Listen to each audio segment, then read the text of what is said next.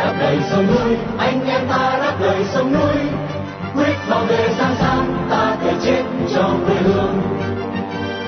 Đây là đài phát thanh Đáp lời sông núi, tiếng nói của những người Việt tha thiết với tiền đồ tổ quốc và hạnh phúc của toàn dân, do lực lượng cứu quốc thực hiện, phát thanh mỗi ngày từ bảy giờ ba mươi đến tám giờ tối giờ Việt Nam trên làn sóng ngắn chín nghìn sáu trăm bảy mươi ki lô chu kỳ. Vân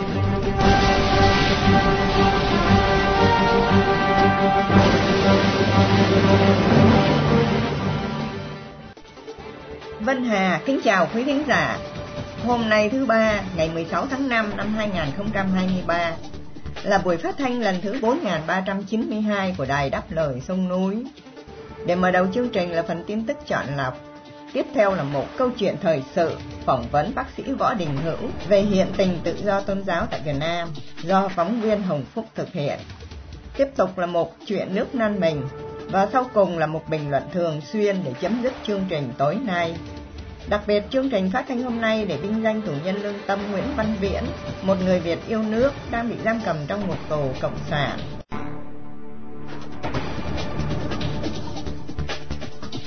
Mở đầu chương trình, mời quý thính giả theo dõi phần tin tức sẽ được Vân Khanh và Thiên An trình bày sau đây.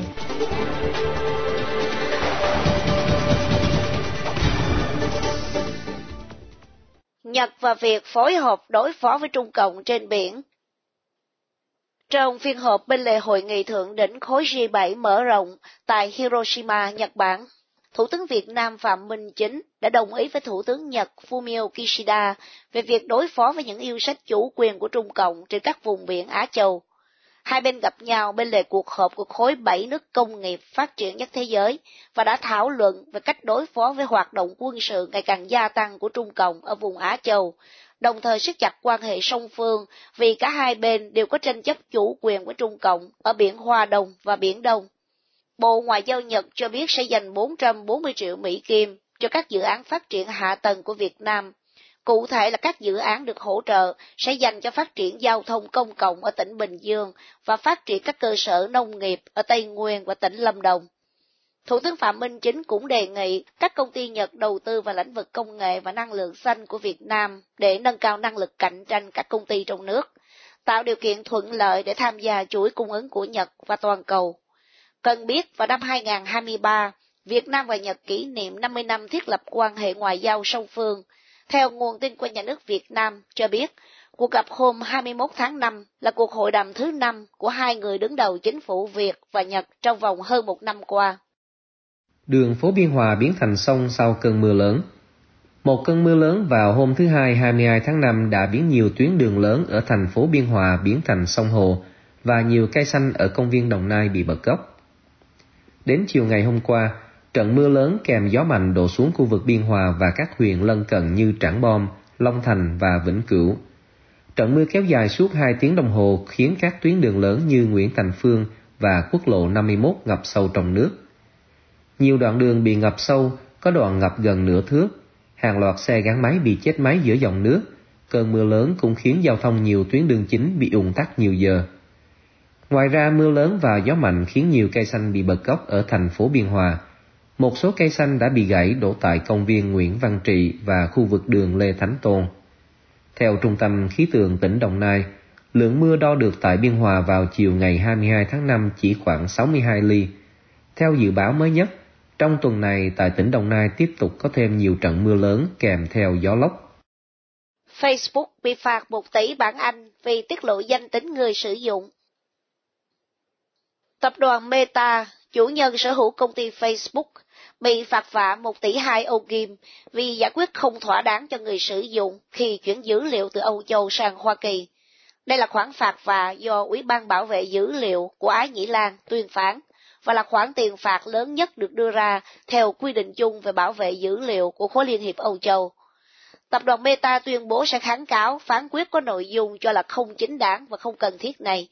Điểm mấu chốt trong quyết định này là việc sử dụng các điều khoản hợp đồng tiêu chuẩn để chuyển dữ liệu từ Âu Châu sang Hoa Kỳ. Các hợp đồng pháp lý này do Ủy ban Âu Châu chuẩn bị, bao gồm các biện pháp bảo vệ dữ liệu cá nhân tiếp tục được bảo vệ khi chuyển ra bên ngoài Âu Châu. nhưng có những lo ngại rằng việc chuyển giao dữ liệu như vậy vẫn khiến người dùng ở Âu Châu phải đối mặt với đạo luật riêng tư của Hoa Kỳ, vốn quy định dễ dãi hơn so với châu Âu, và tình báo Hoa Kỳ có thể tiếp cận vào dữ liệu đó. Hầu hết các công ty lớn đều có mạng lưới truyền dữ liệu phức tạp, trong đó có thể bao gồm địa chỉ email, số điện thoại và thông tin tài chính tới người nhận ở nước ngoài. Tập đoàn Meta nói việc bị phạt số tiền trên là không công bằng. Chủ tịch Facebook Nick Clegg cho biết ông rất thất vọng vì đã bị nhắm đích danh khi sử dụng cơ chế pháp lý giống như hàng ngàn công ty khác đang tìm cách cung cấp dịch vụ ở Âu Châu. Cần biết là vào năm hai không hai mốt, tập đoàn Amazon đã bị phạt tương tự vì vi phạm tiêu chuẩn quyền riêng tư của châu Âu. Tập đoàn Wagner giao quyền kiểm soát Bakhmut cho quân Nga. Vào hôm qua hai mươi hai tháng năm, chủ nhân tập đoàn đánh thuê Wagner tuyên bố sẽ giao quyền kiểm soát thành phố Bakhmut cho quân Nga sau khi thông báo đã tấn chiếm toàn bộ thành phố này vào hai ngày trước đó. Vào hôm qua, Đại tướng Oleksandr Saki, tư lệnh lục quân Ukraine, tuyên bố các đơn vị Ukraine dù mất quyền kiểm soát một phần không đáng kể trong thành phố Bakhmut, nhưng vẫn tiếp tục tiến quân ở các vùng quanh thành phố. Về phía Nga, ông Evgeny Prigozhin khẳng định sẽ lúc rút lực lượng Wagner khỏi Bakhmut trong khoảng từ ngày hai mươi lăm tháng năm và chuyển giao quyền kiểm soát cho quân đội Nga. Việc Wagner chiếm được Bakhmut đã được các phương tiện truyền thông Nga hoan nghênh, nhưng vẫn chưa được các nguồn tin độc lập kiểm chứng. Cũng về chiến sự tại Ukraine, nhà máy điện hạt nhân Zaporizhia lại bị ngắt kết nối với lượng điện quốc gia trong đêm qua, trước khi được kết nối trở lại. Trong thông cáo, công ty điện lực Ukraine Energatom khẳng định việc ngắt điện là do tác động từ một vụ tấn công của lực lượng Nga.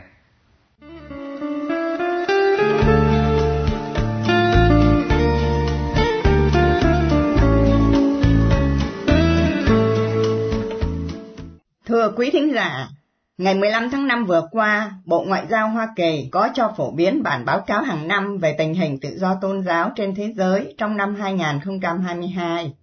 Trong đó có đoạn nói rằng, chính quyền Cộng sản Việt Nam vẫn vi phạm quyền tự do tôn giáo và quyền tự do hành đạo. Tức thời, phát ngôn viên của Bộ Ngoại giao Cộng sản Việt Nam liền lên tiếng phản bác là phía Hoa Kỳ đã đưa ra những nhận định thiếu khách quan, dựa trên những thông tin chưa được kiểm chứng và không chính xác về tình hình thực tế tại Việt Nam.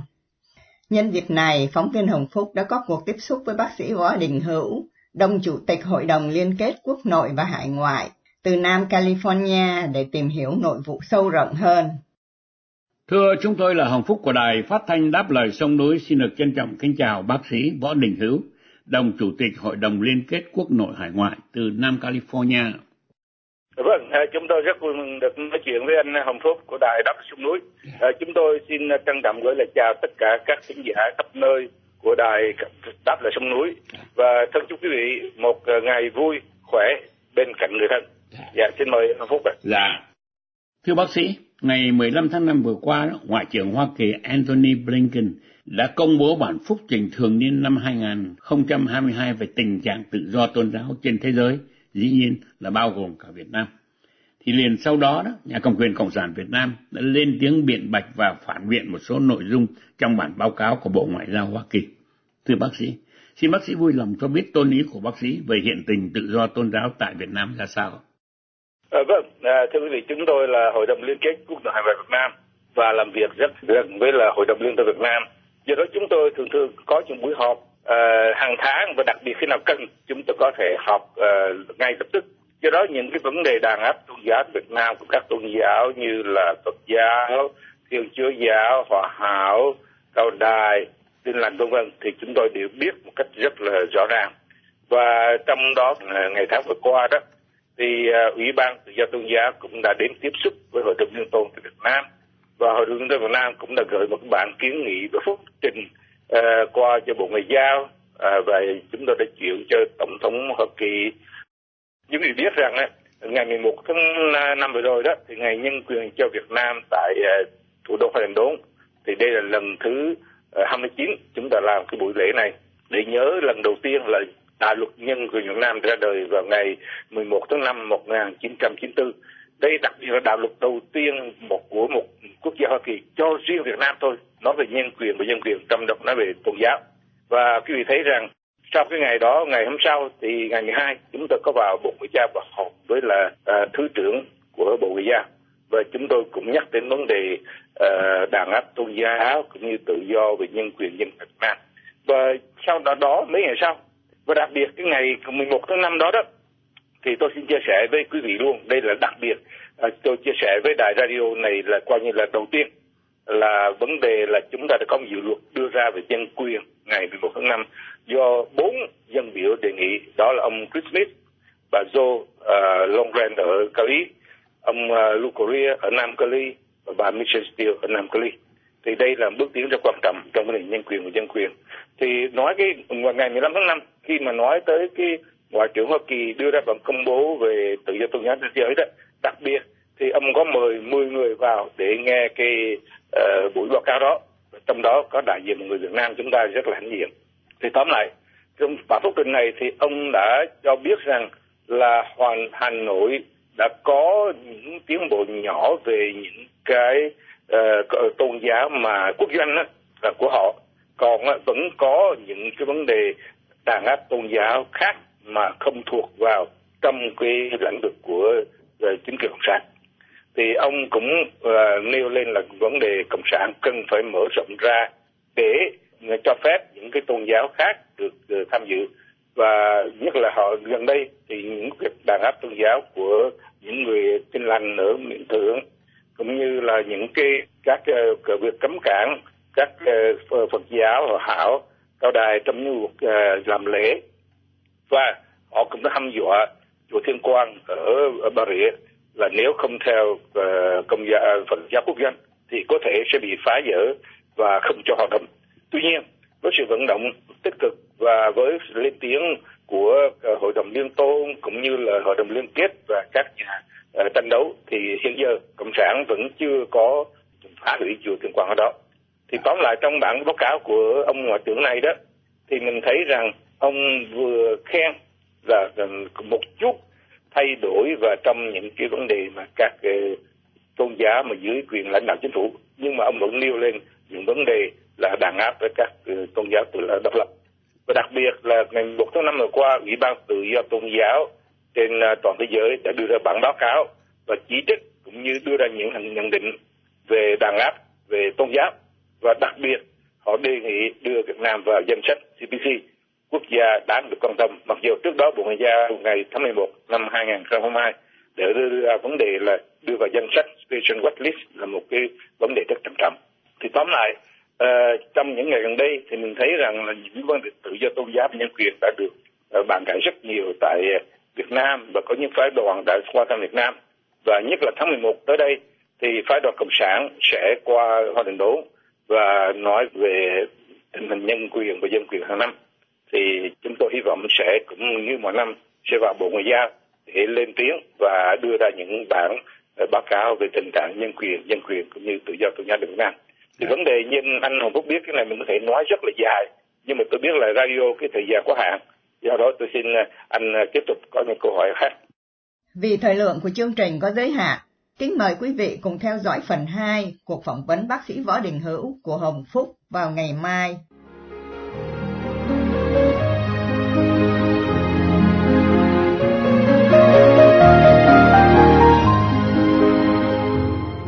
Một cái lễ kỷ niệm hàng năm từ thời xa xưa còn giữ lại, nhưng nay chỉ là một vở hài kịch để kiếm vài chục tỷ tiền thuế của dân. Trong tiết mục Chuyện nước non mình, chúng tôi xin gửi đến quý thính giả đài Đáp lời sông núi bài viết có tựa đề Hội Thề Trung Hiếu Đền Đồng Cổ, nhố nhăng một lũ hề của Lê Thiệt sẽ được Minh Nguyệt trình bày để tiếp nối chương trình tối hôm nay.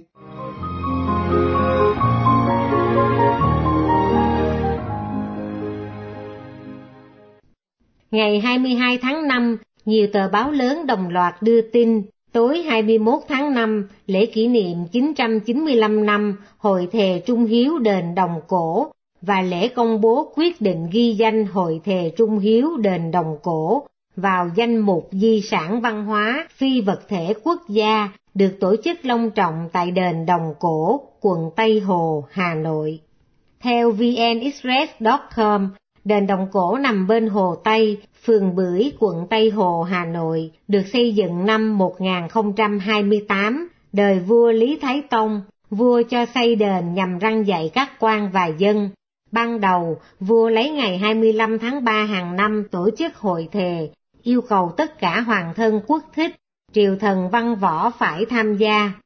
Tuy nhiên, vì tháng ba có ngày quốc kỵ nên hội thề chuyển sang ngày bốn tháng tư âm lịch hàng năm. Trong ngày hội thề, vua cho đắp đàn cao trước đền, xung quanh cắm cờ xí, giáo gươm, quan văn võ trong triều đi vào đền, quỳ trước thần vị, đọc lời thề: vị tử bất hiếu, vị thần bất trung, thần minh tử chi. Làm con bất hiếu, làm tôi bất trung, thần minh chu diệt. Hội thề Trung Hiếu Đền Đồng Cổ được duy trì qua thời Trần, Lê. Ngày nay, hội thề vẫn được chính quyền quận Tây Hồ và người dân địa phương tổ chức hàng năm, thể hiện tinh thần yêu nước, trung thành, hiếu nghĩa của người Việt. Năm nay, hội thề Đồng Cổ diễn ra hai ngày, hai mươi mốt và hai mươi hai tháng năm, có sự hiện diện của rất nhiều quan chức cao cấp như Nguyễn Trọng Nghĩa, Bí thư Trung ương Đảng, trưởng Ban Tuyên giáo Trung ương, Hoàng Đạo Cương, Thứ trưởng Bộ Văn hóa Thể thao và Du lịch, Nguyễn Thị Tuyến, Ủy viên Trung ương Đảng, Phó Bí thư Thường trực Thành ủy Hà Nội, Hà Minh Hải, Phó Chủ tịch Ủy ban Nhân dân thành phố Hà Nội, Đỗ Đình Hồng, Giám đốc Sở Văn hóa Thể thao, Lê Thị Thu Hằng, Thành ủy viên, Bí thư Quận ủy Tây Hồ, Nguyễn Đình Khuyến, Chủ tịch Ủy ban Nhân dân quận, các đại biểu thuộc Sở, Ban, Ngành thành phố Hà Nội và Phòng, Ban, Ngành quận Tây Hồ, phường Bưởi cùng các nhà khoa học. Tuy nhiên, không có vị nào dám đọc lời thề trung hiếu cả. Người dân có thể hiểu lý do gì mà các vị ấy sợ. Có người nói ngay cả kêu gọi bốn triệu đảng viên thề không trung với đảng, chết không toàn thay, chưa chắc đã có người dám thề. Điều nhố nhăng khác tại hội thề từ bao năm nay, nhưng vẫn không được sửa đổi, đó là trong đền Đồng Cổ thờ thần trống đồng, và khi thề, dĩ nhiên là diễn viên thề, người ta thề trước ông thần trống đó cho nó linh. Thật ra, không có ông thần nào tên trống đồng cả. Nhiều nhà nghiên cứu lịch sử chỉ ra cái sai này, nhưng những người có trách nhiệm cứ muốn lộng giả thành chân suốt bao nhiêu năm qua.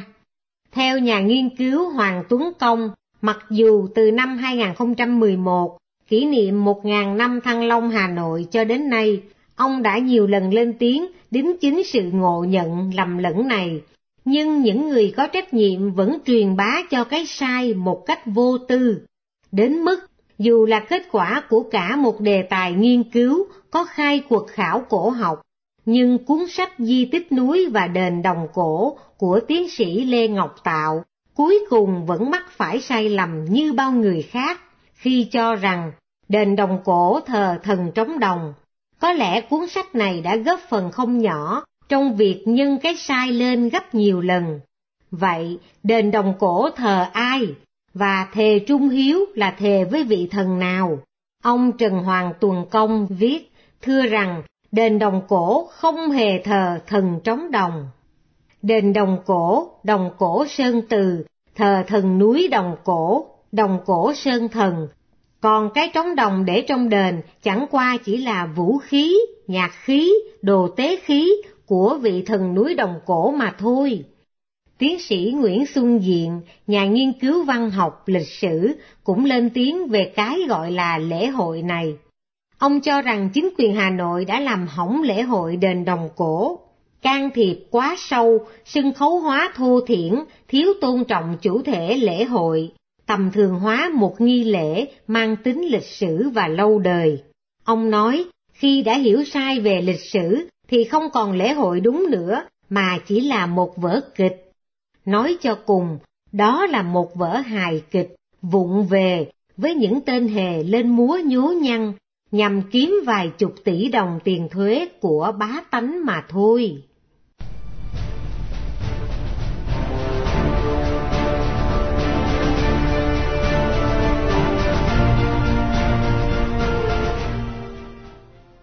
Trong các chế độ độc tài thì độc tài cộng sản là khó giải trừ nhất.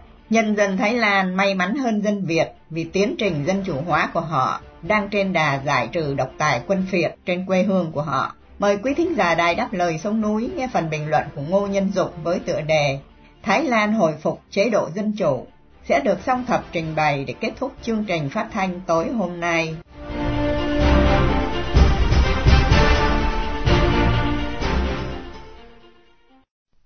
Dân Thái Lan sẽ trở về với một chế độ dân chủ. Kết quả bất ngờ của cuộc bỏ phiếu ngày mười lăm tháng năm vừa qua cho thấy khi được quyền chọn lựa, thì dân chúng Thái Lan chọn sống tự do. Hai đảng đối lập chiếm đa số gần ba trăm ghế trong số năm trăm ghế ở Quốc hội. Điều này chứng tỏ dân chúng muốn thoát khỏi chế độ Prayuth. Tướng Prayuth Chan-o-cha đang làm thủ tướng với tám năm cai trị độc tài từ sau cuộc đảo chính năm hai không một bốn. Các cuộc nghiên cứu dư luận trước đây đều tiên đoán đảng Phơ Thai của cựu thủ tướng Lưu Vong Thaksin Shinawatra sẽ thắng lớn. Nhiều người Thái vẫn còn nhớ các chính sách bảo hiểm y tế toàn diện và cung cấp tín dụng cho nông dân của ông.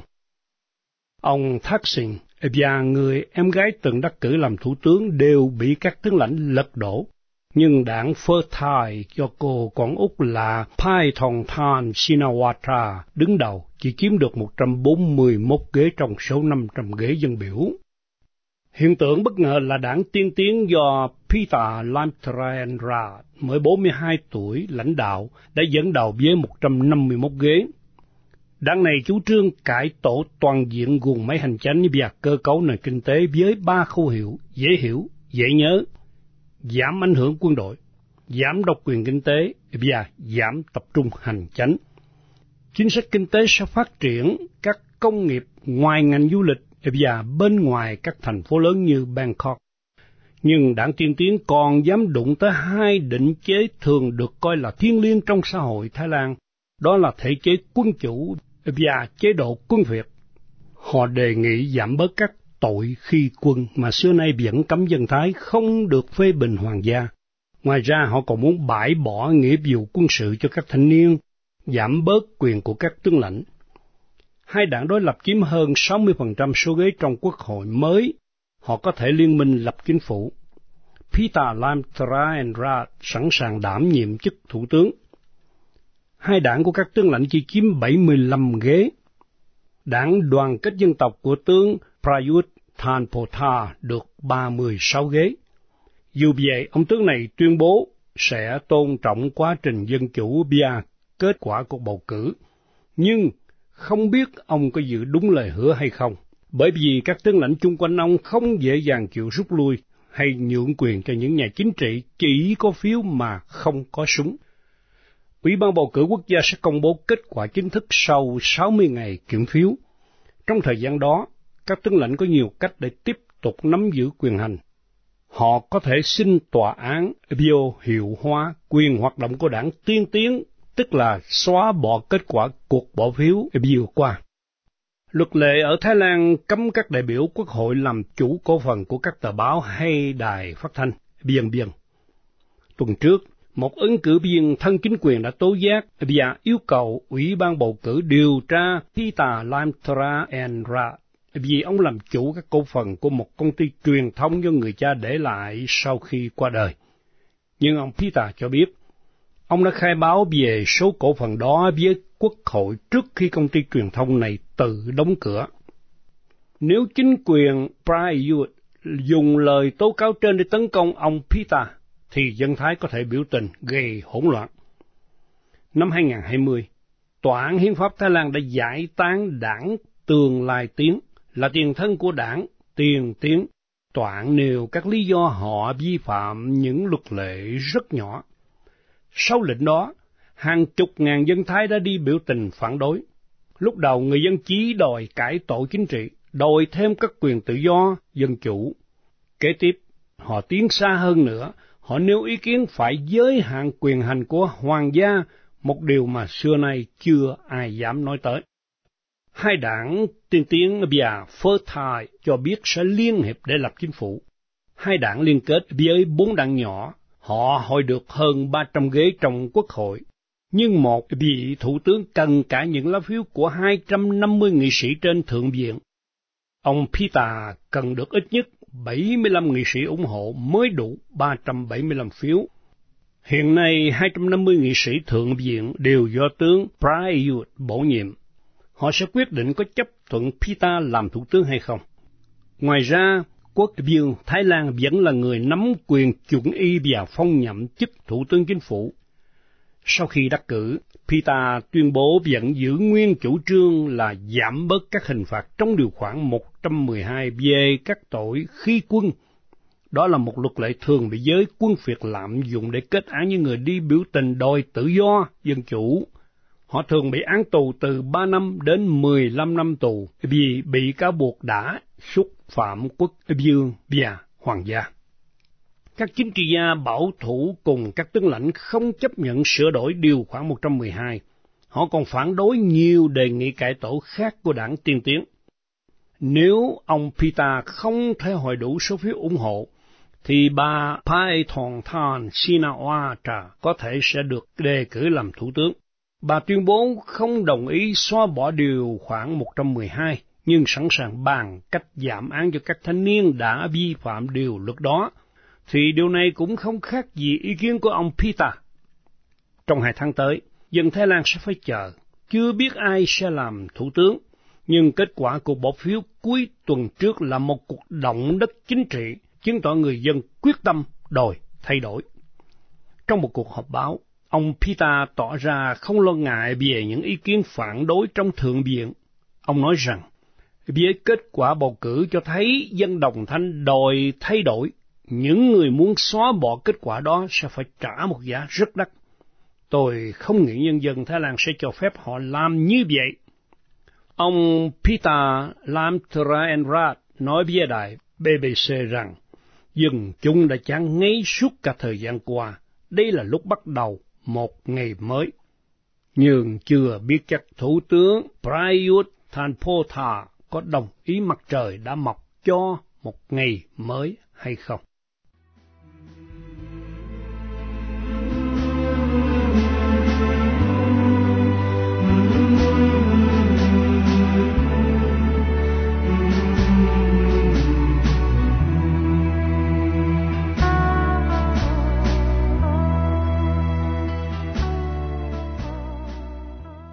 Trước khi chia tay trong buổi phát thanh tối nay, kính mời quý thính giả cùng đài Đáp Lời Sông Núi nhớ đến tù nhân lương tâm Nguyễn Văn Viễn, sinh năm một nghìn chín trăm bảy mươi mốt, bị bắt vào ngày mười ba tháng một năm hai nghìn không trăm mười chín. Hiện đang bị nhà cầm quyền Cộng sản giam cầm với bản án mười một năm tù vì lòng yêu nước, lẽ phải và sự đóng góp tích cực vào tiến trình dân chủ hóa đất nước.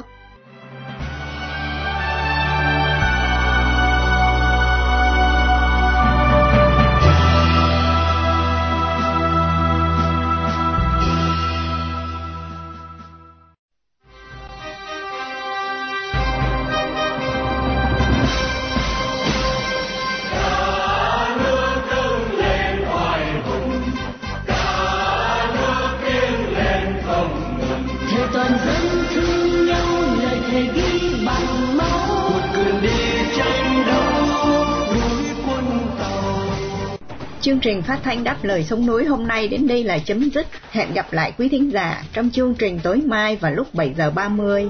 Mọi ý kiến và thắc mắc xin liên lạc với ban biên tập của đài phát thanh Đáp Lời Sông Núi tại địa chỉ liên lạc d l s n a còng gmail chấm com hoặc tại địa chỉ tại Hoa Kỳ, Radio Đáp Lời Sông Núi, pê ô Box sáu một hai tám tám hai, San Jose, California chín năm một sáu một, điện thoại bốn không tám sáu sáu ba chín tám sáu không. Cảm ơn quý thính giả đã theo dõi chương trình. Chúc quý vị một đêm thật bình an. Xin mến chào tạm biệt.